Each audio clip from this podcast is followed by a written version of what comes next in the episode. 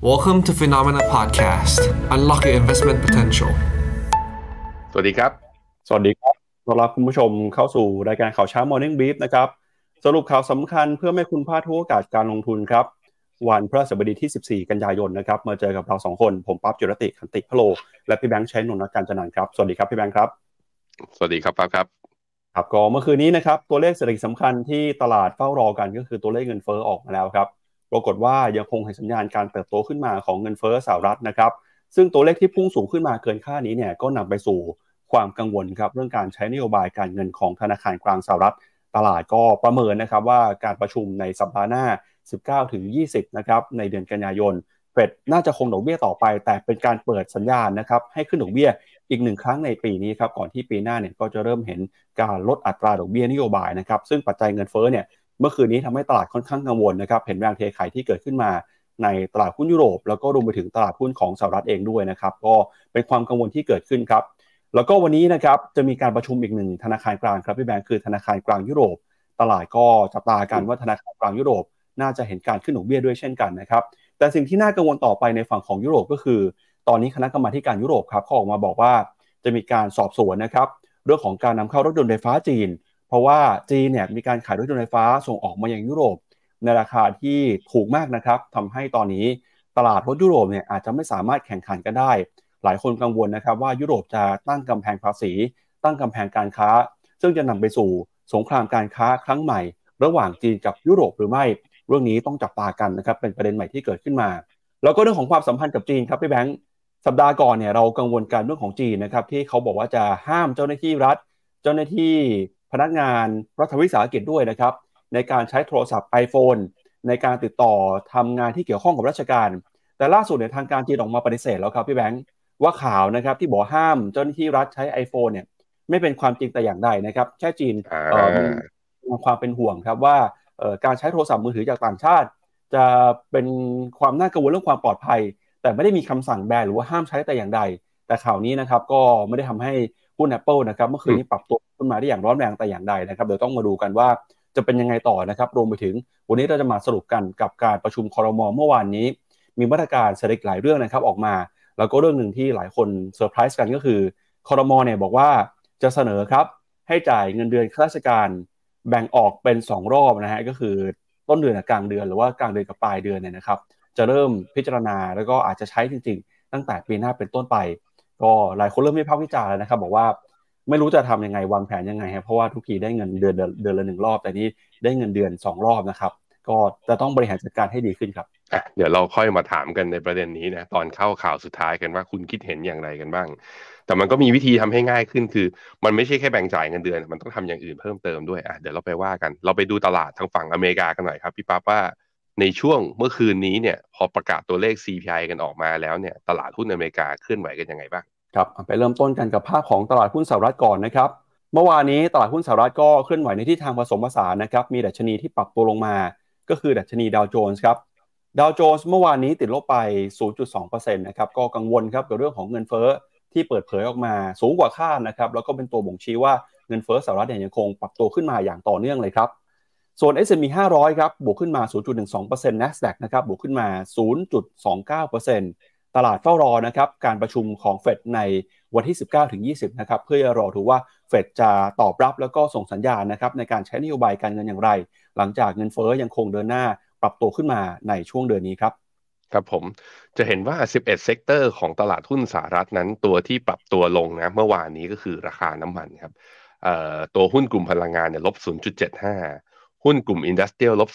0.6 แล้วก็มีหุ้นกลุ่ม Material เนี่ยลบ 0.59 Real Estate ครับอีกตัวหนึ่งนะ เมื่อคืนนี้ลบ 1%ในขณะที่ตัวอื่นเนี่ยสามารถกลับมาบวกได้ ซึ่งถ้าไปดูเนี่ยก็จะเห็นว่า NASDAQ เนี่ยยังบวกอยู่นะฮะเดี๋ยวให้ป๊ออ่าพี่ปั๊บพาไปดู heat map ของตัว NASDAQ หน่อยว่าเป็นยังไงบ้าง แต่ก็อย่างที่ปั๊บบอกครับว่า ถึงแม้ว่าทางการจีนจะบอกมาว่าไม่ได้คิดจะแบนไอตัวมือถือ iPhone แต่ราคา Apple ยังร่วงอยู่นะ แล้วก็เป็นร่วงลงมาเนี่ยเหมือนกับสถิติในอดีตเลยก็คือ เปิดตัว iPhone รุ่นใหม่ทีไรราคาปรับตัวย่อลงมาก่อน ย้ำกันอีกทีนะไอตัว Apple เนี่ยราคาลงมา ถ้าอยู่แถวๆเนี่ยโซน 169ถึง170 แล้วสามารถดีดขึ้นมาได้ แนวนี้เป็นแนวที่น่าสะสมลงทุนระยะยาวเหมือนกัน แต่หนึ่งในตัวที่มีการปรับฐานลงแรงเมื่อวานนี้เดี๋ยวพี่ปั๊บหาข่าวให้หน่อยสิลงขนาดนี้ต้องมีข่าวอะไรแน่ ๆ เลย นั่นก็คือ Netflix ครับ Netflix เมื่อวานนี้เนี่ยปรับตัววันเดียวนะลบถึง 5%การลบ 5%ของ Netflix เนี่ยเราไม่เห็นมาเลยในปีนี้นะลบวันเดียว 5%ต้องมาดูก่อนว่าเกิดอะไรขึ้น ผมเพิ่งเห็นเมื่อเช้านี้เหมือนกันว่าเอ๊ะทำไมมันมีการย่อแล้วก็ย่อลงมารอบนี้ของตัว Netflix เนี่ยทำให้ MACD นั้นตัดตัดเป็นเซลล์สัญญาณลงมาด้วยอะน่าสนใจว่าจะมีอะไรหรือเปล่า ซึ่งน่าจะเป็นเหตุการณ์เฉพาะ เพราะว่า หุ้นตัวอื่นนะ Microsoft บวกได้ 1.2 Amazon ก็บวกได้ 2% Google Facebook Tesla บวกได้กันหมดเลย เพราะฉะนั้นถ้าในกลุ่มพวก 7 นางฟ้าเนี่ยอาจจะยังไม่น่ากังวลอะไร Dollar Index ครับอยู่ที่ 104.6 ก็ค้างอยู่ที่การแข็งค่าอยู่นะตรงนี้ ยังไม่ไปไหนมาในช่วงประมาณ 2-3 วันทำการที่ผ่านมา ไปดู bond yield ครับตัวสุดท้ายก่อนที่จะไปดูตัวอื่นกัน bond yield สองปีมีแรงซื้อกลับเข้ามาทำให้ bond yield นั้นกดลงมาต่ำกว่า 5%ตอนนี้อยู่ที่ 4.96 แต่ก็ถือว่ายังลงไม่เยอะนะ แสดงให้เห็นว่าตลาดก็อาจจะยังไม่ได้เชื่อเต็มสูบขนาดนั้นว่าเฟดจะไม่ขึ้นดอกเบี้ยนะครับบอลยู10ปีครับตอนนี้อยู่ที่ 4.3อ่า4.23%ลงมาแล้วก็เกาะอยู่ที่เส้นค่าเฉลี่ย 20 วันพอดี อยากให้ลงต่ำลงมาเนี่ย ถ้าบอลยู10ปีกับ2ปี ค่อยๆ ปรับตัวร่วงลงมา อาจจะเป็นสัญญาณว่าเฟดไม่ขึ้นดอกเบี้ยจริง ๆ ก็ได้ ซึ่งต้องตามดูกันต่อไป แล้วก็ต้องดูอีกตัวหนึ่งก็คือมุมมองของราคาน้ำมันนั่นเองครับครับประเด็นเรื่องของหุ้น Netflix ที่ปรับตัวลงมา 5%เมื่อคืนนี้นะครับ ก็มีข่าวว่า CFO ของ Netflix ครับเขาไปออกงานประชุมนะครับที่ Bank of America Conference ปรากฏว่าตลาดเนี่ยถามถึงตัวเลขของอัตรากำไรนะครับในฝั่งของ Margin ครับ ตลาดคอนเซนแซสให้ไว้อยู่ที่ระดับประมาณ 22%แต่เมื่อวานนี้ CFO ของ Netflix บอกว่าไอ้ตัวเลขอัตราการทำกำไรเนี่ยนะครับของ Netflix อาจจะไม่ถึง 22%ให้มาอยู่ในระดับ 18-20%แล้วเขาก็บอกว่าตอนนี้ Netflix ก็ไม่ได้มีความเร่งเร่งรีบนะครับที่จะต้องเพิ่มอัตราการทำกำไรให้มากกว่านี้ พอพูดออกมาแบบนี้ตลาดก็เลยผิดหวังครับพี่แบงค์ราคาก็เลยปรับตัวลงมาเมื่อคืนนี้นะครับอ่าโอเคได้ครับอะนี่คือ heat map นะก็จะเห็นว่าเมื่อคืนนี้เนี่ย ใน Magnificent Seven เนี่ยก็มีลบก็แค่ Apple แล้วก็อาจจะมีตัว Netflix แต่นอกนั้นเนี่ยก็เป็นบวกได้อ่อนๆ ระดับประมาณสักหนึ่งเปอร์เซ็นต์นะฮะครับไปดูต่อครับที่ตลาดหุ้นของยุโรปบ้างนะครับ เมื่อคืนนี้ตลาดหุ้นยุโรปก็ซื้อขายกันอย่างระมัดระวังนะครับ เนื่องจากวันนี้เนี่ยเขาจะมีการประชุมครับ ECB หรือว่าธนาคารกลางยุโรปนะครับดัชนีดัคของเยอรมนีติดลบไป 0.39%ฟุตซี่ร้อยอังกฤษครับปรับตัวลงไป 0.02%ส่วน CAC 40 ของฝรั่งเศส ย่อลงไปนะครับ 0.4%ยูโรซ็อก50 ติดลบไป 0.46%ยูโรซ็อก600 ติดลบไป 0.3%ครับ จากความกังวลเรื่องของเงินเฟ้อนะครับ ในสหรัฐจะลุกลามมายังยุโรปเนี่ยทำให้เมื่อคืนนี้หุ้นในกลุ่มค้าปลีกก็ปรับตัวลงไปประมาณ 1%ด้วย แล้วเดี๋ยววันนี้นะครับจับตาดูกันกับการประชุมของธนาคารกลางยุโรปที่ตลาดจับตาว่าจะมีการขึ้นเบี้ยงหนึ่งครั้งครับ ไปดูยุโรปตลาดเป็นอย่างไรบ้างก็จะเห็นว่า เนี่ยมันทั้งไส้เทียนนะ ทั้งเวลาตอนขาลงก็มีแรงซื้อกลับขึ้นมา เวลาจะดีดขึ้นไปก็มีแรงขายลงมา นั้นยุโรปทั้ง Euro Stoxx ห้าสิบกับ Euro Stoxx หกร้อยเนี่ยเป็นการสู้กันระหว่างแรงซื้อแรงขาย เพราะนั้นยังเป็น sideway ออกข้างไปยังไม่เลือกทางนะครับ เริ่มจะก่อตัวเป็น flag pattern นิดๆแล้วนี่ flag pattern คือภาพนี้ ลากให้ดูเลยทำ high ใหม่ไม่ได้ แต่ว่าตอนทำ low ก็ไม่ทำ low ใหม่ เรามาดูกันครับ ออกจากกรอบนี้ไปทางไหน เราเลือกตามไปทางนั้น แต่ว่าถ้าเป็นพอร์ตการลงทุนระยะยาว หรือกองทุนหุ้นยุโรปอย่างนี้นะเราแนะนำว่ารอไปก่อนหลีกเลี่ยงไปก่อนนะครับ ไปดูตัวอื่นน่าสนใจกว่า ค่าเงินครับ ค่าเงินยูโรเมื่อเทียบกับดอลลาร์เนี่ยกลับมาอยู่ในช่วงของการแข็งค่าเล็กๆ อยู่ที่ร้อยหนึ่งจุดศูนย์เจ็ดในขณะที่ค่าเงินปอนด์ก็ยังไม่ต่ำกว่าเส้นเฉลี่ย 200 วันครับ อยู่ที่ 1.249 นะครับ ครับ ไปดูต่อนะครับที่ตลาดหุ้นของเอเชียบ้างครับ วันนี้เปิดมาแล้วนะครับ ตลาดหุ้นเอเชียปรับตัวบวกขึ้นมาได้ครับ ในฝั่งของญี่ปุ่นนะครับนิกเกิ225 บวกขึ้นมา 0.8%ส่วนออสเตรเลียนิวซีแลนด์นะครับซื้อขายกันอยู่ในกรอบผสมผสานครับหุ้นจีนครับเมื่อวานนี้ติดลบไปนะครับเซี่ยงไฮ้เซินเจิ้น China A fifty หางเซ็งฮ่องกงปรับตัวลงไปเล็กน้อยนะครับประมาณ 0.07%แต่เดี๋ยวลุ้นกันหุ้นจีนเช้านี้จะเป็นอย่างไรต่อนะครับแล้วก็มาดูที่ตลาดหุ้นไทยครับเมื่อวานนี้ SET Index ติดลบไป 10.19 จุด มาอยู่ที่ 1,535 นะครับ ปัจจัยสำคัญก็คือเรื่องของการ sell on fact ครับ หลังจากที่คอรมอเปิดเผยมาตรการกระตุ้นเศรษฐกิจ หุ้นที่เคยถูกเก็งกำไรมาก่อนหน้านี้ก็เริ่มมีการขายทำกำไรเกิดขึ้น คอสปีเกาหลีใต้นะครับบวกขึ้นมา 0.6%หุ้นของอินเดียบวกขึ้นมา 0.38%แล้วก็หุ้นของเวียดนาม VN30 เมื่อวานนี้ย่อลงไป 0.6%ครับครับผมตัวนิกเกอีนะก็กลับมาอยู่ในโซนของการเด้ง rebound กันออกใหม่อีกรอบหนึ่งแต่ว่าก็ต้องมาดูเทรนด์นี้นะทุกคน จะผ่านไหมแนวต้านเนี่ยแถวแถวดัชนีแถวแถวประมาณสักสามหมื่นสามพันสองร้อยซึ่ง TOPIX เนี่ยกำลังจะทำ new high ใหม่อีกรอบหนึ่งแล้วนะ คือทำ high ไว้เมื่อวันที่หกกันยา นี่กำลังจะทะลุใหม่อีกรอบหนึ่งจะทะลุไหมนะฮะคอสปีเกาหลีอ่าเริ่มมีแรงซื้อกลับเข้ามานะครับ บวกได้ 0.65 เช้านี้ กลับขึ้นมายืนเหนือเส้นค่าเฉลี่ย 20 วันอีกครั้งหนึ่ง มีความหวังกลับมานะครับ ห่างเสงเอแชร์แล้วก็ตัวเอแชร์เนี่ยก็จะยังอยู่ในขาของการยังไม่ได้กระเตื้องขึ้นนะ ยังต้องรอกันต่อไป ภาพระยะยาวของจีนเนี่ยคือ ผมเป็นห่วงเรื่องเอาลุกของ GDP ของจีนจริง ๆ ว่าจะกลับมาเกิน 5%ได้ในระยะยาวได้ได้ยังไง แล้วก็ตัวอีโคโนมิสทั้งหลายเนี่ยก็มีการปรับเป้ากันอยู่เรื่อยๆ แต่ว่าใครที่มีอยู่ก็ต้องถือกันไปก่อนแหละแต่อย่างน้อยก็ต้องรอให้มันเด้งรีบาวไปตรงนี้ขาด พอต้องถ้าคัดลอสตรงนี้นี่มีลบกันแถวๆสามสิบสี่สิบเปอร์เซ็นสำหรับใครที่ถือมาแล้วระดับหนึ่งนะ เอาใจช่วยฮะ ขอให้จีนมีบาซูก้าอินเจคชันเข้ามานะ ก็น่าจะฟื้นได้ แต่ต้องรอหน่อย ตัวดัชนีไต้หวันครับ หลังจากที่นี่กลับมายืนเหนือเส้นค่าเฉลี่ยหนึ่งร้อยวันได้ตอนนี้ก็เช้านี้บวกต่ออีก 0.6%ดูทรงดูดีนะ ภาพคล้ายๆเกาหลีนะ เหมือนตอนนี้เกาหลีกับไต้หวันมาคล้ายๆกันก็คือ ที่อยู่ใน semiconductor supply chain เนี่ยดูเริ่มมีแรงซื้อกลับขึ้นมา แล้วแถมขึ้นมารอบนี้เนี่ย MACD ได้ buy signal ด้วย แล้ว RSI ขึ้นมายืนเหนือ 50 อีกครั้งหนึ่ง ถ้าสามารถยืนเหนือเส้นค่าเฉลี่ย 50 วันขึ้นไปได้ด้วยเนี่ยก็จะส่งผลดีกับตัวดัชนีไต้หวันด้วยเช่นเดียวกัน VN30 ของเวียดนามครับ เมื่อวันอังคารเนี่ยบวกไปได้ 2%เมื่อวานนี้ปิดลบลงมาประมาณสัก 0.63 ลบลงมาไม่ถึงครึ่งแท่งของแท่งที่บวกขึ้นไป เพราะฉะนั้นก็ยังไม่ได้มีอาการเสียทรงว่าจะกลับเป็นขาลงแต่อย่างใดแต่ดูจาก pattern แล้วต้องระวังนิดหนึ่งนี่ก็คือมันเหมือนจะกลายเป็น double top ไหมทำจุดสูงสุดตอนก่อนที่จะมีกรณี VinFast ใช่ไหมวันที่ 17 สิงหา ย่อลงมาแล้วดีดขึ้นมารอบนี้ ถ้าไม่ผ่านขึ้นไปเลยเนี่ยตลาดอาจจะตีความว่าลูกนี้เป็น double top ก็คือ pattern double top ก็คือชนแนวต้านสำคัญ 2 ครั้ง แล้วไม่สามารถขึ้นไปได้ แรงปรับฐานอาจจะมีเกิดขึ้นมา ซึ่งการปรับฐานผมคิดว่าก็มาดูตรงนี้แหละ เส้นค่าเฉลี่ย 20 วัน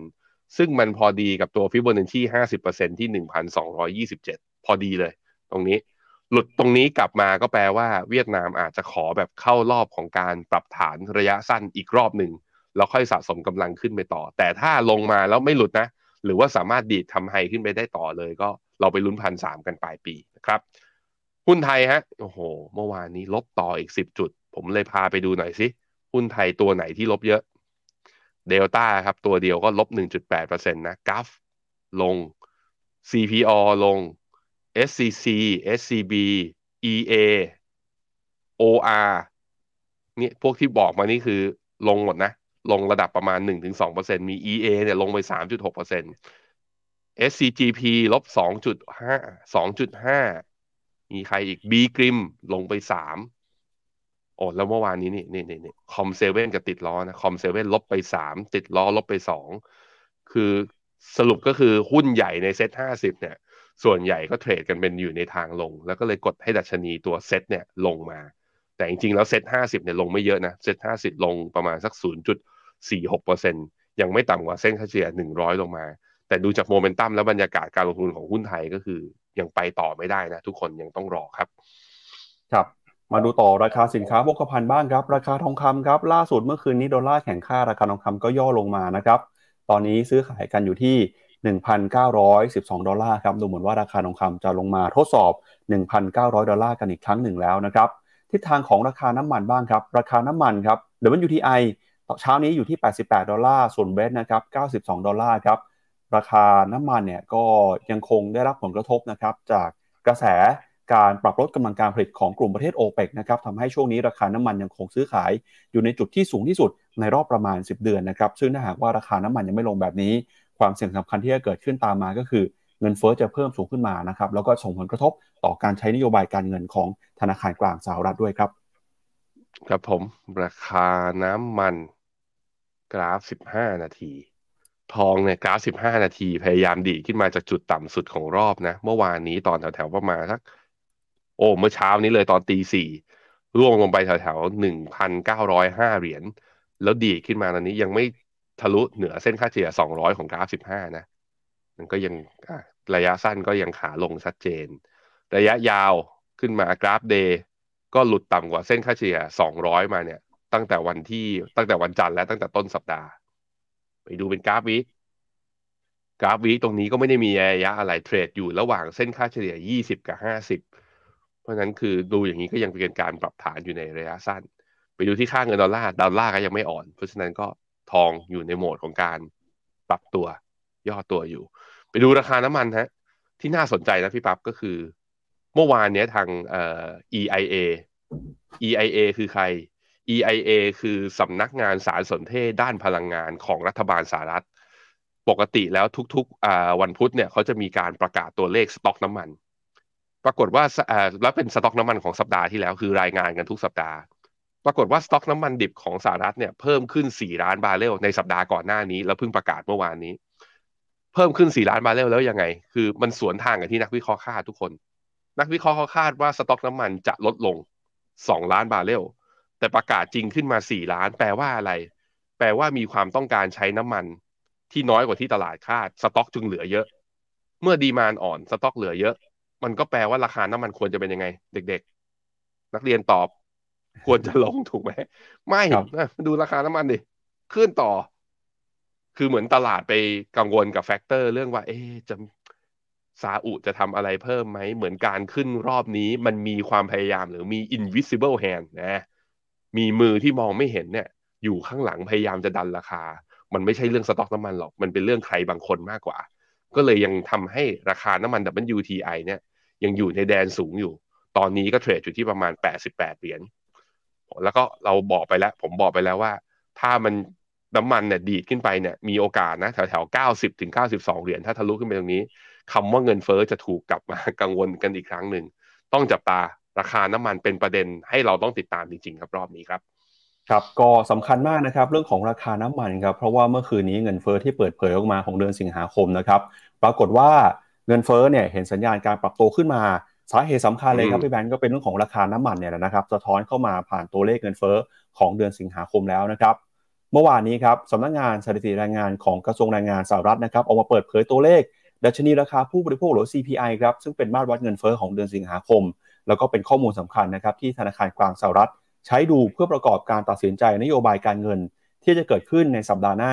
เรามาดูตัวเลขกันหน่อยนะครับออกมาเป็นยังไงบ้างครับ ตัวเลขล่าสุดของเดือนสิงหาคมครับพบว่าเงินเฟ้อพื้นฐานนะครับซึ่งไม่รวมราคาอาหารแล้วก็ราคาพลังงานเนี่ย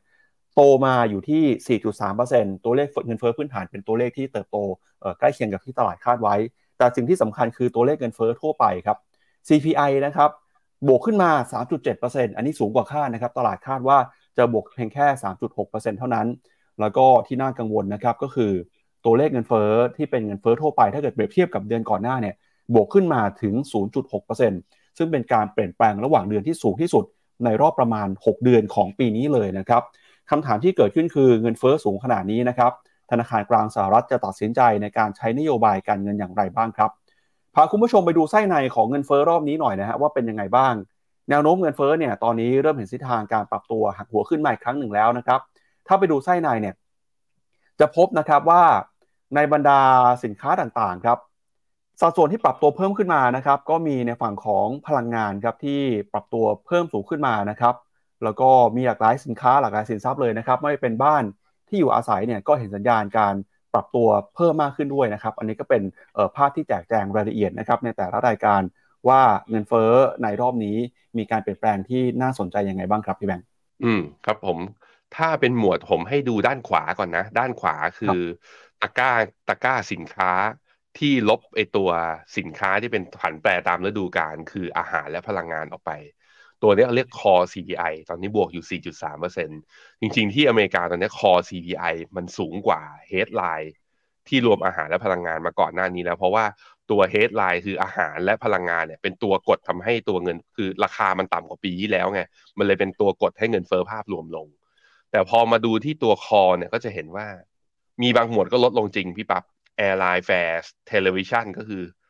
ทีวี พวกอุปกรณ์เครื่องใช้ไฟฟ้า รถยนต์ นี่แล้วมีเนี่ยมี item หนึ่ง used cars and trucks ก็คือรถมือสองซึ่งเป็นตัว item ที่ทำให้ตัวราคาเงินเฟ้อเนี่ยดีขึ้นมาเร็วในช่วงแรกของปี 2022 เนี่ย เริ่มมาอยู่ในขาปรับลดแล้วนะลดเนี่ยมันออนมันเนี่ยลบไป 6.6%ทีเดียว คอมพิวเตอร์เฟอร์นิเจอร์ลงมาแล้ว ซึ่งคอมพิวเตอร์เฟอร์นิเจอร์เนี่ยมันลงมาเพราะว่าตัวราคาบ้านนะ ยอดยอดซื้อบ้านทั้งมือหนึ่งมือสองเนี่ย เริ่มชะลอลง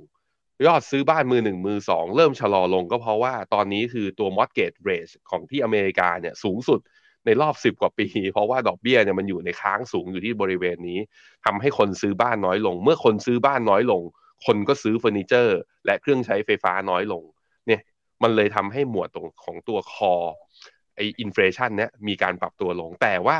มันลงไม่ได้เท่าที่คือมันลงพอๆที่ตลาดคิดไม่ได้เซอร์ไพรส์อะไรรอบนี้ เพราะว่า หมวดของอย่างเงี้ยครับอินช r รันมาแล้ว แล้วก็นี่ motor vehicle repair คือซ่อมบำรุง โอ้โห นี่บวกมา 17%เปอร์เซ็นต์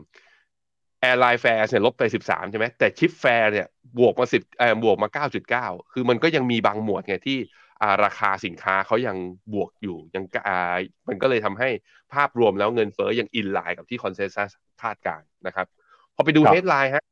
ราคาน้ำมันพลังราคาพลังงานฝั่งซ้ายพี่ปั๊บ จะเห็นว่าราคาน้ำมันเนี่ยอ่าตรงนี้ยังอ่ายังต่ำกว่า คือเดือนสิงหาเนี่ย มันยังต่ำกว่าปีที่แล้ว ครับอะต้องบอกพี่แบงค์แบบนี้ครับว่าถ้าดูเทียบตัวเลขรายปีเนี่ยอาจจะลดลงนะครับ แต่ถ้าเกิดเทียบตัวเลขรายเดือนครับ เดือนสิงหากับเดือนกรกฎาเนี่ยปรากฏว่าราคาน้ำมันนะครับโดยเฉพาะยิ่งแก๊สโซลีนราคาน้ำมันหน้าปั๊มเนี่ยอันนี้คือเดือนเดียวบวกขึ้นมา 10%เลยนะครับก็เพราะว่าเดือนที่ผ่านมาเราก็เห็นกันครับว่าราคาน้ำมันมันเดือนเดียวมันบวกขึ้นมาเกือบ 10%เช่นกันครับ ก็ถ้าดูภาพรายปีอาจจะไม่ได้น่ากังวลแต่ถ้าดูภาพรายเดือนเทียบกับเดือนก่อนหน้า อันนี้เริ่มน่ากังวลอย่างชัดเจนนะครับ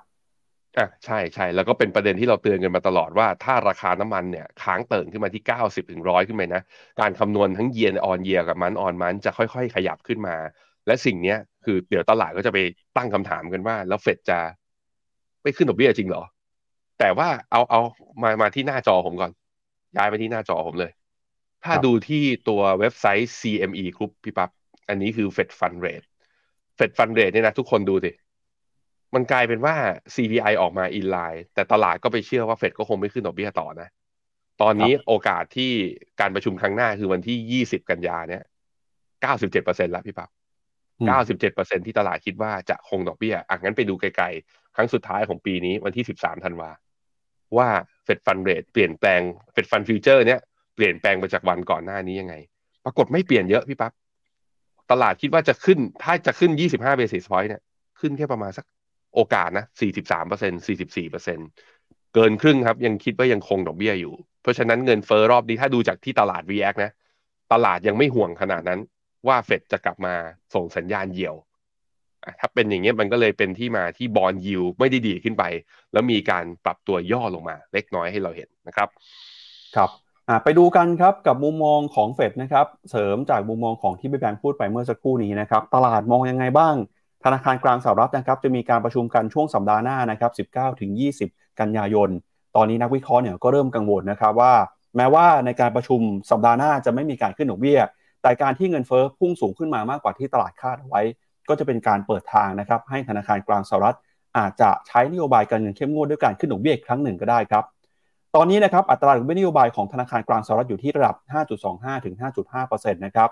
แล้วก็ตลาดครับเริ่มมองถึงความน่าจะเป็นที่มีโอกาสเพิ่มมากขึ้น ที่เฟดอาจจะขึ้นดอกเบี้ยหนึ่งครั้งภายในปีนี้นะครับอาจจะเป็นช่วงของเดือนพฤศจิกายน หรือว่าจะเป็นการเปิดทางขึ้นดอกเบี้ยต่อไป ในอนาคตก็ได้ครับ สาเหตุสำคัญก็เนื่องมาจากเงินเฟ้อนะครับซึ่งเป็นมาตรวัดสำคัญที่ธนาคารกลางสหรัฐใช้ตัดสินใจเนี่ย ยังคงอยู่สูงกว่าเป้าหมายนะครับ inflation targeting ของธนาคารกลางสหรัฐที่เขาให้ไว้ 2%แล้วก็จากการประชุมในครั้งก่อนหน้านะครับ ประธานเฟดโจมพาวเวลก็บอกว่า สถานการณ์ตอนนี้ยังไม่น่าไว้วางใจเงินเฟ้อยังคงอยู่สูงกว่าเป้าหมายของธนาคารกลางสหรัฐ แล้วก็ธนาคารกลางสหรัฐนะครับ จะพิจารณานโยบายการเงินจากข้อมูลที่มีอยู่ในมือนะครับณเวลาขณะนั้น เพราะฉะนั้นเนี่ยตอนนี้ก็ยิ่งเงินเฟ้อปรับตัวสูงขึ้นเท่าไหร่ ก็มีความเสี่ยงนะครับที่ธนาคารกลางสหรัฐจะมีโอกาส ปรับขึ้นอัตราดอกเบี้ยต่อไปในอนาคตครับ ไปดูข้อมูลเศรษฐกิจตัวอื่นประกอบกันบ้างครับว่าอะไรที่ทำให้ธนาคารกลางสหรัฐ มีความมั่นใจนะครับว่านโยบายการเงินที่เข้มงวด ยังคงจำเป็นอยู่สาเหตุสำคัญเลยก็คือเรื่องนี้ครับเรื่องที่ 1 ก็คือเรื่องของเงินเฟ้อนะครับถ้าเราไปดูเนี่ยเงินเฟ้อที่เป็นเป้าหมายของเฟดอยู่ที่2%นะครับแต่ถ้าไปดูเงินเฟ้อที่ประกาศออกมา ไม่ว่าจะเป็นตัวเลขของ CPI นะครับ CPI พื้นฐาน CPI ทั่วไป แล้วก็ตัวเลข PCE นะครับ Personal Consumption Expenditure Price Index ปรากฏว่าตัวเลขเงินเฟ้อทุกตัวเนี่ยยังคงสูงกว่าระดับเป้าหมาย 2%ของธนาคารกลางสหรัฐอยู่ครับ ไปดูข้อมูลเพิ่มเติมนะครับ อนาคตครับธนาคารกลางสหรัฐก็ประเมินทิศทางแล้วนะครับว่าเงินเฟ้อที่ยังคงอยู่สูงเนี่ยทำให้ธนาคารกลางจำเป็นต้องใช้นโยบายการเงินเข้มงวดมากขึ้น เราก็เลยเห็นนะครับตั้งแต่ปี 2020 2021 2022 แนวโน้ม อัตราดอกเบี้ยนโยบายของธนาคารกลางสหรัฐก็เดินหน้า ปรับตัวเพิ่มขึ้นมาอย่างชัดเจนจนถึงปัจจุบันนะครับอยู่ที่ 5.25 ถึง 5.5%ครับ นอกจากนี้นะครับตัวเลขการจ้างงานครับก็ยังคงเติบโตได้ดีครับ การจ้างงานเนี่ยเติบโตนะครับเปรียบเทียบเท่ากับระดับก่อนที่จะเกิดเหตุการณ์โควิดแล้วนะครับแล้วก็ไม่ได้มีแค่การจ้างงานอย่างเดียวที่ปรับตัวขึ้นมาได้อย่างแข็งแกร่ง ตัวเลขอัตราการว่างงานก็อยู่ในระดับที่ถือว่าแข็งแกร่งเช่นกันครับ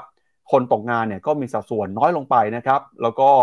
ค่าจ้างรายชั่วโมง ค่าจ้างเฉลี่ยก็ปรับตัวเพิ่มขึ้นมาด้วย เพราะฉะนั้นนะครับสิ่งนี้คงเป็นปัจจัยที่หนุนนำให้ธนาคารกลางสหรัฐ ยังคงสามารถใช้นโยบายการเงินที่เข้มงวดต่อไปได้ ตามมุมมองของนักวิเคราะห์ตอนนี้ที่หลายคนก็ออกมาเตือนว่าอย่าเพิ่งไว้วางใจเฟดมีโอกาสขึ้นดอกเบี้ยต่อไปครับพี่แบงค์อืมครับผมไปดูต่อฮะพี่ปั๊บถ้าในแง่ของตัว Fed Fund Future นะตลาดคาดการณ์ก็คือ terminal rate เนี่ยเราคงจะไม่ใช่ระดับที่เราอยู่ตรงนี้นะ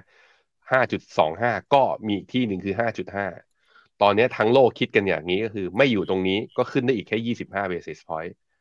ตอนนี้ตลาด price in ในเรื่องนี้ แล้วก็ทำให้ตลาดทุนอเมริกา และตลาดทุนหลาย ๆ ที่ของโลกเนี่ยปรับตัวแล้วก็รีบาวขึ้นมาได้คือไม่กังวลเงินเฟ้อกันอีกแล้ว ส่วนว่าผ่าของการลดดอกเบี้ยเนี่ย มันลดได้อยู่สองแบบนะทุกคน ลดแบบแรกคือเกิด severe crisis เกิดวิกฤตอะไรขึ้นมาแล้วลุกลาม ซึ่งตอนแรกเรากังวลกันมากเลยเนาะตอนต้นปีตาม Morning Week กันมาตลอดจำได้ไหมว่า SVB เนี่ยทำเราขาสั่นกันไปทั้งหมด เพราะมันลามไปที่ Credit Suisse โชคดีที่ UBS อุ้มไว้ วิกฤตนั้นมันเลยไม่ลุกลามมาต่อ แต่ถ้าสมมุติว่าการขึ้นดอกเบี้ยไอการที่ดอกเบี้ยมันค้างอยู่สูงแบบเนี้ยมันไปกระทบทำให้บริษัทใดบริษัทหนึ่งขนาดใหญ่นะหรือประเทศใดประเทศหนึ่งมีปัญหาขึ้นมาอย่างเงี้ยการลดดอกเบี้ยในรอบนั้นมันจะเป็นการลดดอกเบี้ย เพราะว่าวิกฤตเศรษฐกิจเกิดอย่างเงี้ยภาพอย่างนี้เราไม่อยากให้เกิด เพราะอย่างนี้คือตลาดหุ้นจะปรับฐาน แต่ถ้ามันเป็นการลดดอกเบี้ยในอีกเหตุผลหนึ่งก็คือ มันเอาเงินเฟ้ออยู่แล้ว ไม่จำเป็นแล้วครับ ทุกคนที่จะค้างดอกเบี้ยที่ง้างขนาดนี้ เราสู้เงินเฟอ้อมากันปีกว่าๆสองปีเต็มใชัยชนะอยู่แค่เอื้อม เพราะฉะนั้นไม่จำเป็นต้องค้างดอกเบี้ยที่สูง ค่อยๆทยอยลด ถ้าเป็นแบบนี้นะ ตลาดหุ้นวิ่งได้ต่อ ตอนนี้เบสเคสเนี่ยหลาย ๆ ที่Goldman Sachs ก็เป็นคน call มาแล้วว่า ลดโอกาสในการเกิด recession การลดโอกาสในการเกิด recession ก็แปลว่าเศรษฐกิจอเมริกาไม่ได้แย่เท่าที่คิด แล้วอาจจะฟื้นดีกว่าคาดด้วย นั่นจึงเป็นที่มานะฮะอะผมคิดว่าอันนี้คือเป็น base case ของเราคือ เฟดมีโอกาสลดดอกเบี้ยในปีหน้าวิกฤตเศรษฐกิจไม่เกิด แปลว่า upside ของตลาดหุ้นยังมีอยู่นะครับ ลองไปดูต่อเอา S&P 500 เมื่อเทียบกับหุ้นโลก ตอนนี้ตัว S&P 500 ก็ต้องบอกว่าเป็นดัชนี หรือว่าเป็นเรียกเป็นกลุ่มหุ้นที่มีความสามารถในการทำกำไรสูงที่สุดในโลกนะตอนนี้ ตลาดเลยกล้าให้ PE ที่แพงที่สุด และ forward PE ตอนนี้ของ S&P 500 ก็อยู่แถวๆเกือบเกือบ2 standard deviation ยอมกล้าซื้อในสิ่งที่แพง แต่เพราะว่า ตลาดก็มีเอาลุกว่าโกรดมันอยู่แถวๆนี้ แล้วเราก็เห็นแล้วแหละ คือ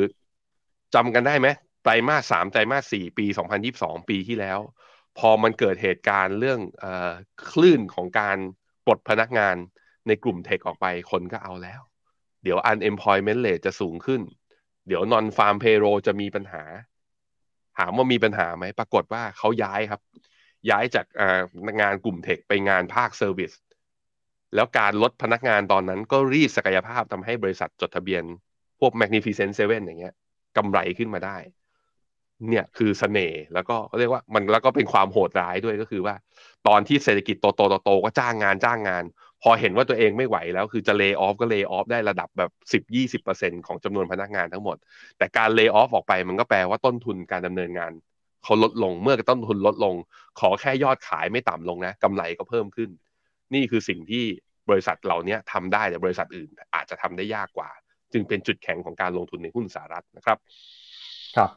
ไปดูต่อนะครับกับแนวโน้มครับการใช้นโยบายการเงินของธนาคารกลางในที่อื่นๆบ้างนะครับ วันนี้ครับจะมีการประชุม ECB หรือว่าธนาคารกลางยุโรปครับตลาดก็จับตากันนะครับ ว่าหลังจากที่เงินเฟ้อสหรัฐส่งสัญญาณปรับตัวขึ้นมาแล้ว เงินเฟ้อของยุโรปนะครับก็ยังคงอยู่ในระดับที่สูงเช่นกัน แต่การประชุมครั้งนี้เนี่ยตลาดคาดว่าธนาคารกลางยุโรป อาจจะตัดสินใจคงดอกเบี้ยไว้ไม่เปลี่ยนแปลงครับสาเหตุสำคัญก็เนื่องมาจากตอนนี้ครับผู้บริโภคของสหรัฐออของยุโรปนะครับเริ่มมีความกังวลชะลอการจับจ่ายใช้สอยนะครับเนื่องจากเงินเฟอ้อที่สูงขึ้น ต้นทุนค่าครองชีพที่เพิ่มมากขึ้นเนี่ยทำให้ประชาชนนะครับเริ่มเดือดร้อนแล้วก็ตัดสินใจระงับการใช้จ่ายไว้ก่อนนะครับ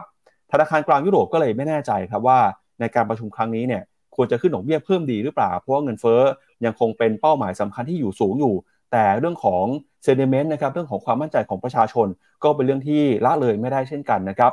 ตอนนี้นะครับนักเศรษฐศาสตร์ประเมินว่าธนาคารกลางยุโรปจะคงอัตราดอกเบี้ยนโยบายไว้นะครับแต่ถ้าไปดูในมุมของตลาดการเงินเนี่ยตอนนี้ตลาดบอกว่าให้น้ำหนักประมาณ 65%ที่ ECB มีโอกาสจะขึ้นดอกเบี้ยก็ได้ครับ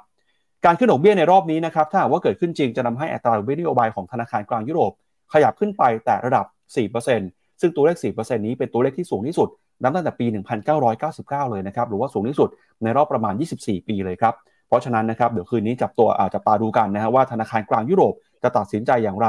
ถ้าหากว่าขึ้นดอกเบี้ยจริงเนี่ย ก็จะเป็นการขึ้นดอกเบี้ยติดต่อกัน 10 ครั้ง แต่นักเศรษฐศาสตร์เชื่อว่าน่าจะคงดอกเบี้ยก่อนที่ปีหน้านะครับ จะค่อยๆส่งสัญญาณลดดอกเบี้ยลงไป เพื่อที่จะประเมินสถานการณ์เศรษฐกิจหลังจากตัวเลขเงินเฟ้อมีแนวโน้มชะลอตัวลงมาตั้งแต่ปีหน้าครับพี่แบงค์ ครับผมไปดู board member ของ ECB หน่อยว่าเขาอยู่ในโซนเหี่ยวและโซนพิราบเป็นขนาดไหน ก็ต้องบอกว่าบอร์ดชุดนี้เนี่ย เอียงไปทางเหี่ยวพี่ปับ๊บก็เกินกว่าเอ่อ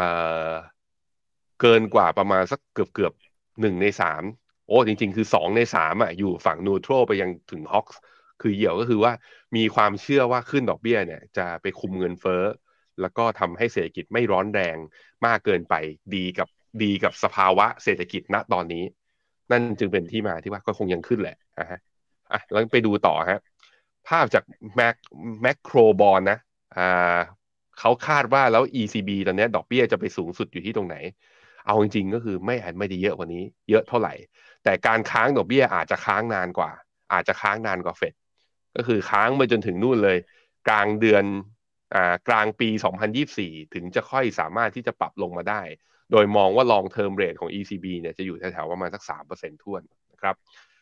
ไปดูต่อฮะ แล้วในแง่ของตลาดหุ้นนะหุ้น Euro Stoxx หกร้อยไม่เทียบกับหุ้นโลกเนี่ยเส้นสีดำเนี่ยเริ่มมีการกระดิก tick up มาบ้างก็คือแสดงว่าความสามารถในการทำกำไรของหุ้นใน Euro Stoxx หกร้อยเนี่ยเริ่มดีกว่าหุ้นโลกมานิดๆ หลังจากที่แย่มาตลอดเลยตั้งแต่ไตรมาสสองเป็นต้นมา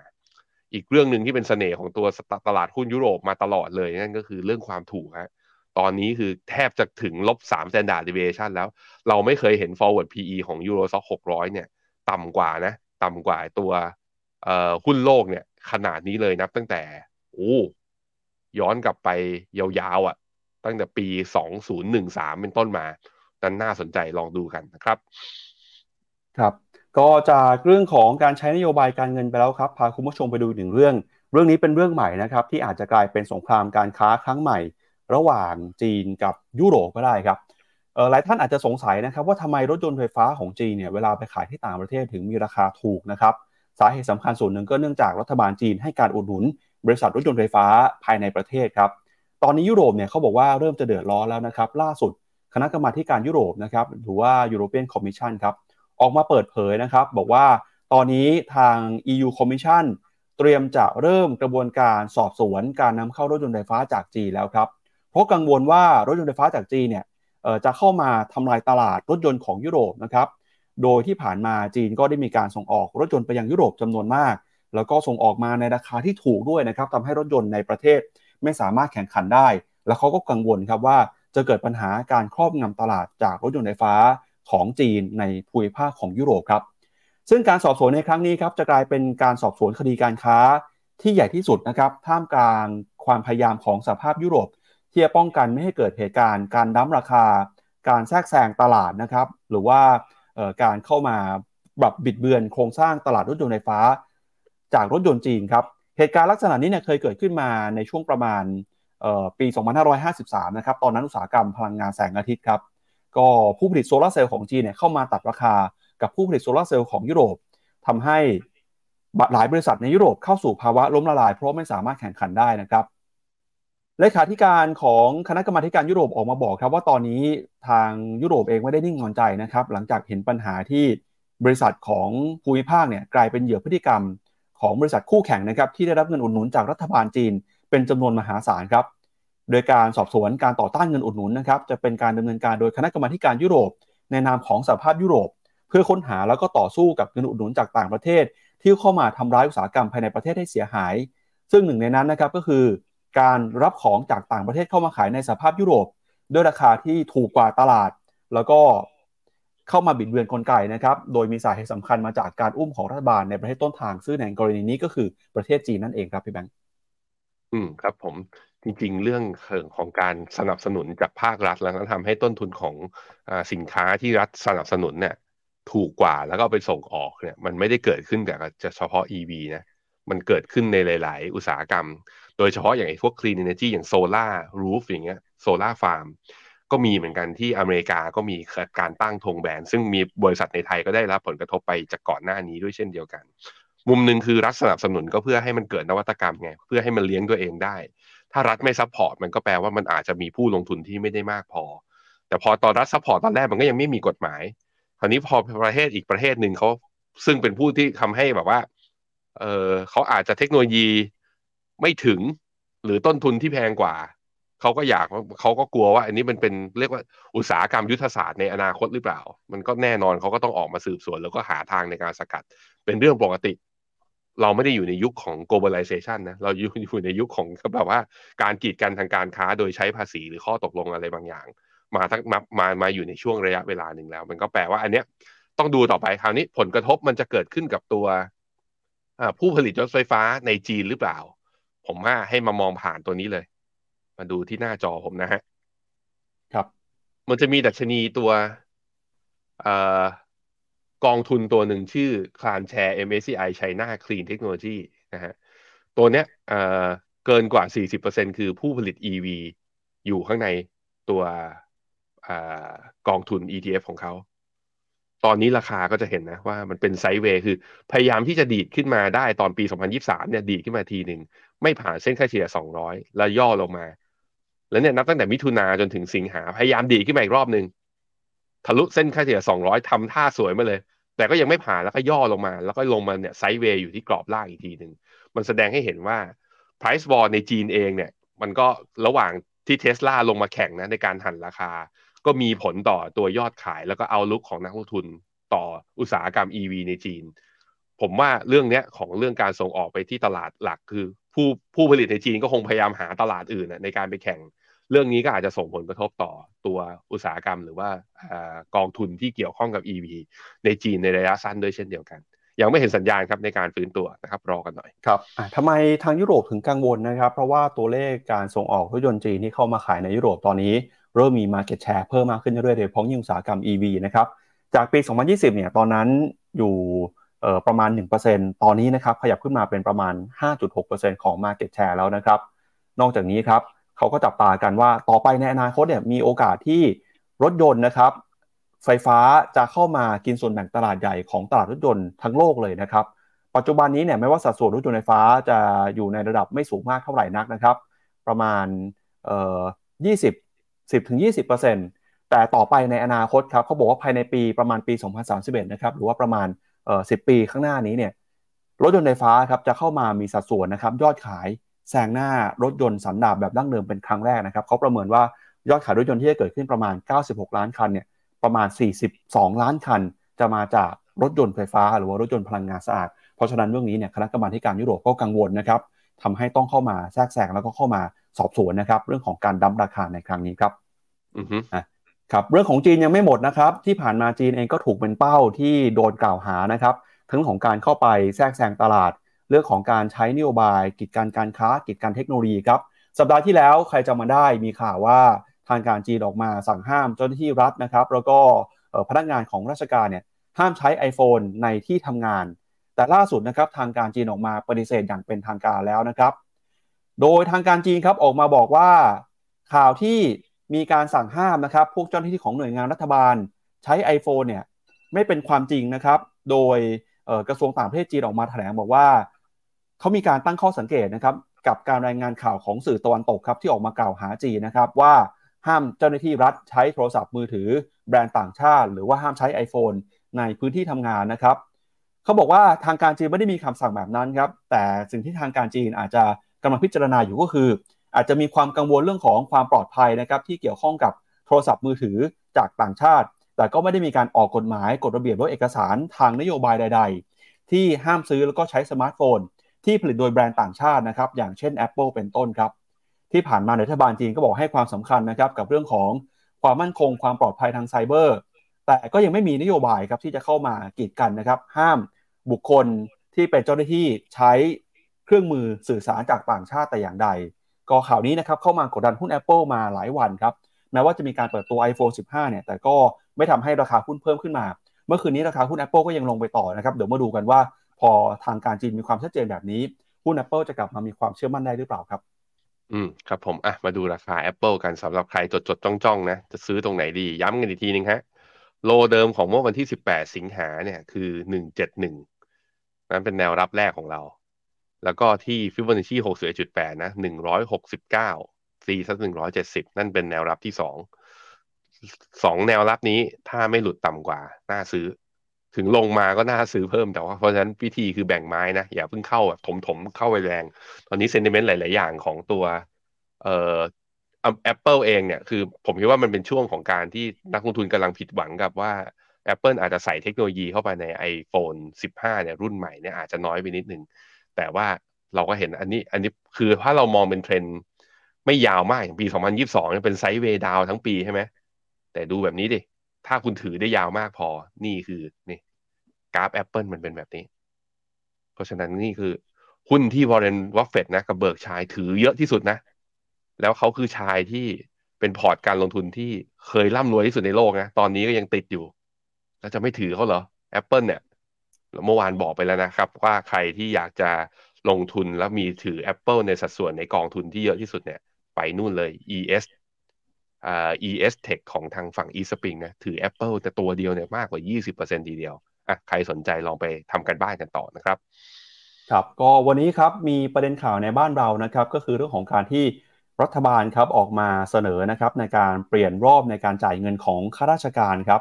จากเดิมเนี่ยที่จ่ายเงินเดือนข้าราชการเดือนละหนึ่งครั้งนะครับ ก็จะปรับเป็น 2 รอบต่อเดือนครับ ก็ชวนคุณผู้ชมคุยครับ มีความคิดเห็นยังไงนะครับ เรื่องของการปรับรอบจ่ายเงินเดือนอ่าชอบหรือไม่ชอบ หรือว่าจะมีคำแนะนํำยังไงนะครับ พิมพ์ข้อความเข้ามาคอมเมนต์หน่อยฮะก่อนที่แบ่งคอมเมนต์กันนะครับเดี๋ยวไปดูข่าวเรื่องของเกาหลีเหนือกับรัสเซียหน่อยครับ ล่าสุดนะครับ ทางเกาหลีเหนือออกมายืนยันครับ ว่ายังคงเป็นพันธมิตรที่มีความแข็งแกร่งกับรัสเซียนะครับ โดยพร้อมที่จะสนับสนุน ทุกการตัดสินใจของรัสเซียโดยไม่มีเงื่อนไขเลยนะครับ ก็ตอนนี้ครับผู้นำของเกาหลีเหนือเนี่ยเดินทางไปเยือนรัสเซียอย่างเป็นทางการ เพื่อที่จะพูดคุยหารือกันนะครับในเรื่องต่างๆ โดยประธานธิบดีคิมจองอึนยืนยันนะครับว่าจะสนับสนุนรัสเซียอย่างเต็มที่โดยไม่มีเงื่อนไขต่อทุกการตัดสินใจของประธานธิบดีปูติน ในประเด็นที่เกี่ยวข้องกับการทำสงครามระหว่างรัสเซียกับยูเครนครับซึ่งการพบกันในครั้งนี้เนี่ยก็มีการอ้างคำพูดนะครับมาจากเจ้าหน้าที่ของรัฐบาลที่ไม่เปิดเผยชื่อนะครับ ระบุว่า รัสเซียเนี่ยหวังว่าจะได้รับการสนับสนุนปืนใหญ่จากเกาหลีเหนือสำหรับทำสงครามกับยูเครน ขณะที่เกาหลีเหนือนะครับก็บอกต้องการเทคโนโลยีด้านดาวเทียม แล้วก็เรือดำน้ำพลังงานนิวเคลียร์นะครับตลอดจนความช่วยเหลือจากรัสเซียในเรื่องของอาหาร แล้วก็มนุษยชนเช่นกันครับก็ความพยายามนะครับที่จะฟื้นฟูความสัมพันธ์ การออกมาแลกเปลี่ยนนะครับความช่วยเหลือในด้านต่างๆเนี่ยก็ถือว่าเป็นการตอกย้ำนะครับว่าความสัมพันธ์ระหว่างรัสเซียกับเกาหลีเหนือยังคงเข้มแข็งนะครับแล้วก็เรื่องของการทำสงครามระหว่าง รัสเซียกับยูเครนเนี่ยน่าจะมีความยืดเยื้อต่อไปนะครับถ้าหากว่ามีผู้นำหรือว่ามีหลาย ๆ ฝ่ายเข้ามาเกี่ยวข้องเนี่ยสงครามครั้งนี้ไม่น่าจะจบลงไปง่าย ๆ ครับ G20 ปูตินไม่มานะแต่ไปคุยกับคิมคุณคิมจองอึนแต่ถ้ามีภาพสีจิ้นผิงอยู่ในข้างในนี้ด้วยจิตสีจิ้นผิงก็คงไม่กล้าไปด้วยหรอกแต่ว่าอันนั้นแหละ โลกตอนนี้แบ่งออกเป็นสองฝั่งนะ เส้นมันเริ่มหนาแล้วก็ชัดเจนมากขึ้นเรื่อยๆ ราะฉะนั้นเรื่องคอนฟ lict หรือความขัดแย้งยังจะกวนในแง่ของการจัดพอร์ตการลงทุนกับเราอยู่ ไปอีกสักระยะหนึ่งเลยนั้นเรื่องนี้ก็ต้องจับตากันดูเรื่อยๆครับ กังวลมากเกินไปก็จะไม่ได้ลงทุน ครับ แต่ถ้าแบบว่าแบบว่าลงทุนเต็มข้อเลยโดยที่ไม่คิดถึงความเสี่ยงเรื่องนี้ก็อันตรายเกินไปด้วยเช่นเดียวกัน นั้นการกระจายการลงทุนการจัดพอร์ตยังเป็นสิ่งที่ต้องทำนะ ทุกคนนะครับ มาดูคอมเมนต์หน่อยนะครับ คุณผู้ชมเริ่มแสดงความคิดเห็นแล้วฮะ เรื่องของการจ่ายเงินข้าราชการนะครับสองรอบต่อเดือนเป็นยังไงบ้างนะครับเดี๋ยวชวนพี่แบงค์อ่านคอมเมนต์หน่อยครับ ผมเอาที่ไม่เกี่ยวกับเรื่องจ่ายเงินราชการก่อนนะอะเดี๋ยวอะอะนี่คุณธนัทก็บอกว่าดีสำหรับบางคนหากจ่ายรอบที่สองวันท่านวันที่สิบห้าเพราะจะมีควบคุม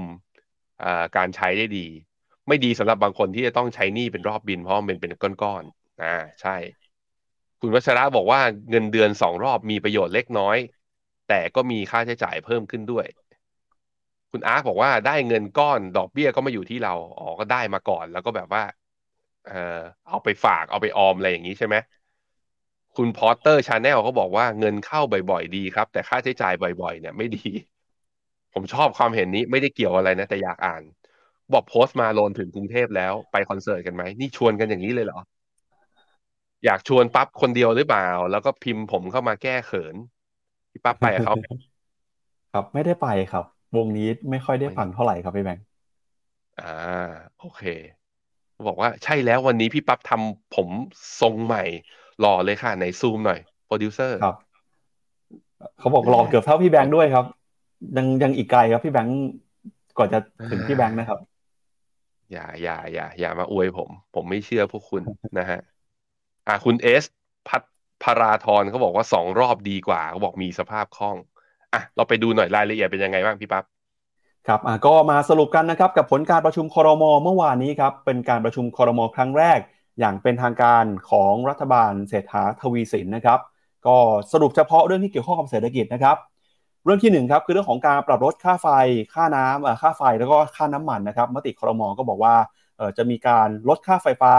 เป็น 4 บาท 10 สตางค์ต่อกิโลวัตต์จาก ต่อชั่วโมงนะครับจากเดิมที่เก็บในอัตรา 4 บาท 45 สตางค์ก็จะเริ่มในรอบบินเดือนกันยายนนี้เป็นต้นไป แล้วก็พร้อมกับลดราคาน้ำมันดีเซลนะครับให้ต่ำกว่า 30 บาทต่อลิตร จะเริ่มได้ 20 กันยายนนี้นะครับส่วนมาตรการอีกมาตรการหนึ่งก็คือเรื่องของการพักหนี้เกษตรกรแล้วก็ธุรกิจขนาดเล็ก 3 ปีนะครับคอรมอก็บอกว่ายังมีมติเรื่องของการพักหนี้ด้วยนะครับรายละเอียดตอนนี้เนี่ยยังไม่แน่ชัดครับ แต่โฆษกรัฐบาลก็ระบุว่า เป็นการพักทั้งต้นและดอก ส่วนแนวทางต่างๆนะครับจะมีการเปิดเผยภายใน 14 วัน นอกจากนี้ก็มีเรื่องของฟรีวีซ่าด้วยนะครับ ก็คือเห็นชอบฟรีวีซ่าชั่วคราวสำหรับผู้ที่เดินทางมาจากจีน แล้วก็คาซัคสถานครับที่เดินทางเข้ามาในประเทศไทยตั้งแต่วันที่ 25 กันยายนนี้จนถึง 29 กุมภาพันธ์เลยนะครับ อีกหนึ่งมาตรการนะครับที่หลายคนเฝ้ารอนะครับก็คือเรื่องของซอฟต์พาวเวอร์ครับมีการแต่งตั้งคณะกรรมการยุทธศาสตร์ซอฟต์พาวเวอร์แห่งชาติ เพื่อขับเคลื่อนนโยบาย1ครอบครัว1ซอฟต์พาวเวอร์แล้วก็ที่เป็นที่ฮือฮานะครับก็คือ มติการเปลี่ยนแปลงการจ่ายเงินข้าราชการ จากเดือนละ 1 รอบเป็นเดือนละ 2 รอบ โดยคาดว่าจะมีผลบังคับใช้ตั้งแต่วันที่ 1 มกราคมปีหน้าเป็นต้นไปครับ คุณเศรษฐาระบุนะครับว่าเรื่องนี้เนี่ยเชื่อว่าจะเป็นเรื่องที่บรรเทาทุกข์ให้กับข้าราชการชั้นผู้น้อยได้เยอะพอสมควร ถ้ามีการจ่ายเงินเดือน 2 รอบ จะได้ไม่มีการกู้หนี้ยืมสินแล้วก็ไม่ต้องคอยให้ถึงสิ้นเดือนก่อนนะครับ ก็โฆษกรัฐบาลออกมาระบุครับว่ามาตรการนี้เนี่ยมีที่มาจากหน่วยงานราชการครับที่รายงานถึงปัญหาการขาดสภาพคล่องของข้าราชการในแต่ละเดือน โดยระบุนะครับว่าหน่วยงานที่เสนอก็คือกรมบัญชีกลางกระทรวงการคลัง ซึ่งก่อนหน้านี้เนี่ยก็ได้มีการศึกษา แล้วก็ชั่งน้ำหนักชั่งน้ำหนักมาแล้วนะครับโฆษกระบุว่าข้าราชการเนี่ยเขาออกมาเรียกร้องบอกว่า อย่ารอให้ถึง 30 วันรอบหนึ่งเลยนะครับ เพราะว่าไม่ทันครับสภาพคล่องมีปัญหา รัฐบาลก็เลยบอกว่าจะจ่ายเดือนละ2รอบแทนทุก 15 วันครับพี่แบงค์อืมคำถามคือนี่แหละ มันก็เลยเป็นเป็นประเด็นที่ถกเถียงกันในสังคมกันว่า แบ่งจ่ายสองงวดเนี่ย เดือนเงินเดือนสองงวดเนี่ย มันแก้ปัญหาได้จริงไหม ผมคิดว่ามันทั้งแก้ได้และแก้ไม่ได้ มันขึ้นอยู่กับปัจเจกบุคคลระดับหนึ่ง คือสมมุติว่าผมมีหนี้ก้อนใหญ่ ที่จะต้องจ่ายเป็นภาระนะผมเป็นฟิกซ์คอร์ที่ต้องจ่ายมาตลอดอะการแบ่งออกมาอย่างเงี้ย คือคนที่ไม่ได้วางแผนไม่ได้เตรียมมาดีนะ มันกลายเป็นพอไปแบ่งแล้วอะเงินมันอาจจะหมดก่อนไง แล้วก็กลายเป็นไม่มีเงินก้อนก็ไปต่ออยู่ดี อะ มันก็จะมีคนที่คิดอย่างนี้วันนั้นคือการแบ่งสองยอด ผมคิดว่า สิ่งที่กรมบัญชีกลางต้องไปทำก็คือ แล้วสมมุติว่าเป็นหนี้กยศหนี้ที่แบบว่าสมมติกู้ในระบบนะ อาจจะต้องไปแบ่งให้มันไม่ใช่เป็นการจ่ายหนี้ต่อเดือนเป็นจ่ายหนี้ทยอยให้มันเล็กลงเป็นต่อต่อรอบอย่างนี้ด้วยหรือเปล่า อันนี้ก็เป็นที่มา แต่ว่าคือถ้าศึกษามาดีแล้ว ผมคิดว่าจริง ๆ การได้เงินเร็วอะ ได้กระแสเงินสดเราเราเราคิดว่าเราเป็นบริษัทนะ ครับอ่าเอาคิดให้ไกลกว่านั้น สมมุติว่าเราอยากได้อยากได้รายได้ร้อยล้าน แบบว่าไปจ่ายตอนสิ้นปี หรืออยากเอาร้อยล้านมาหารสิบสองก็จ่ายทุกเดือนอะให้พูดอย่างนี้ก็คือเราเอามาก่อนนะดีกว่า ถูกไหมแต่วันนี้มันต้องไปปรับวิธีแล้วก็ชีวิตแล้วก็วินัย แล้วก็ปรับวิธีรูทีนของการจับจ่ายใช้สอยของข้าราชการที่เขาจะได้รับผลกระทบจากเรื่องนี้ด้วย ซึ่งถ้าปรับได้มันก็มีมุมดีเหมือนกัน แต่ละคนก็นี้ก็ใส่ความเห็นกันเข้ามาก็ว่ากันไปนะครับ ครับเอาละครับ ก็ขอบพระคุณคุณผู้ชมนะครับ ที่วันนี้เข้ามาติดตามแล้วก็เข้ามาพูดคุยกันนะครับ ก็สำหรับรายการ Morning Brief นะครับพรุ่งนี้เรากลับมาเจอกันใหม่นะครับ เวลาประมาณ8นาฬิกา5นาทีตอนนี้กลับมาออกอากาศทุกช่องทางแล้วนะครับ ทั้ง YouTube Facebook นะครับรวมไปถึงใน Clubhouse ด้วยนะครับ แล้วก็วันนี้ครับผมแล้วก็พี่แบงค์นะครับทีมงานฟิโนเมนาลาคุณผู้ชมไปก่อนพรุ่งนี้กลับมาเจอกันใหม่ครับวันนี้สวัสดีครับ สวัสดีครับ ในโลกของการลงทุนทุกคนเปรียบเสมือนนักเดินทาง คุณล่ะเป็นนักเดินทางสายไหน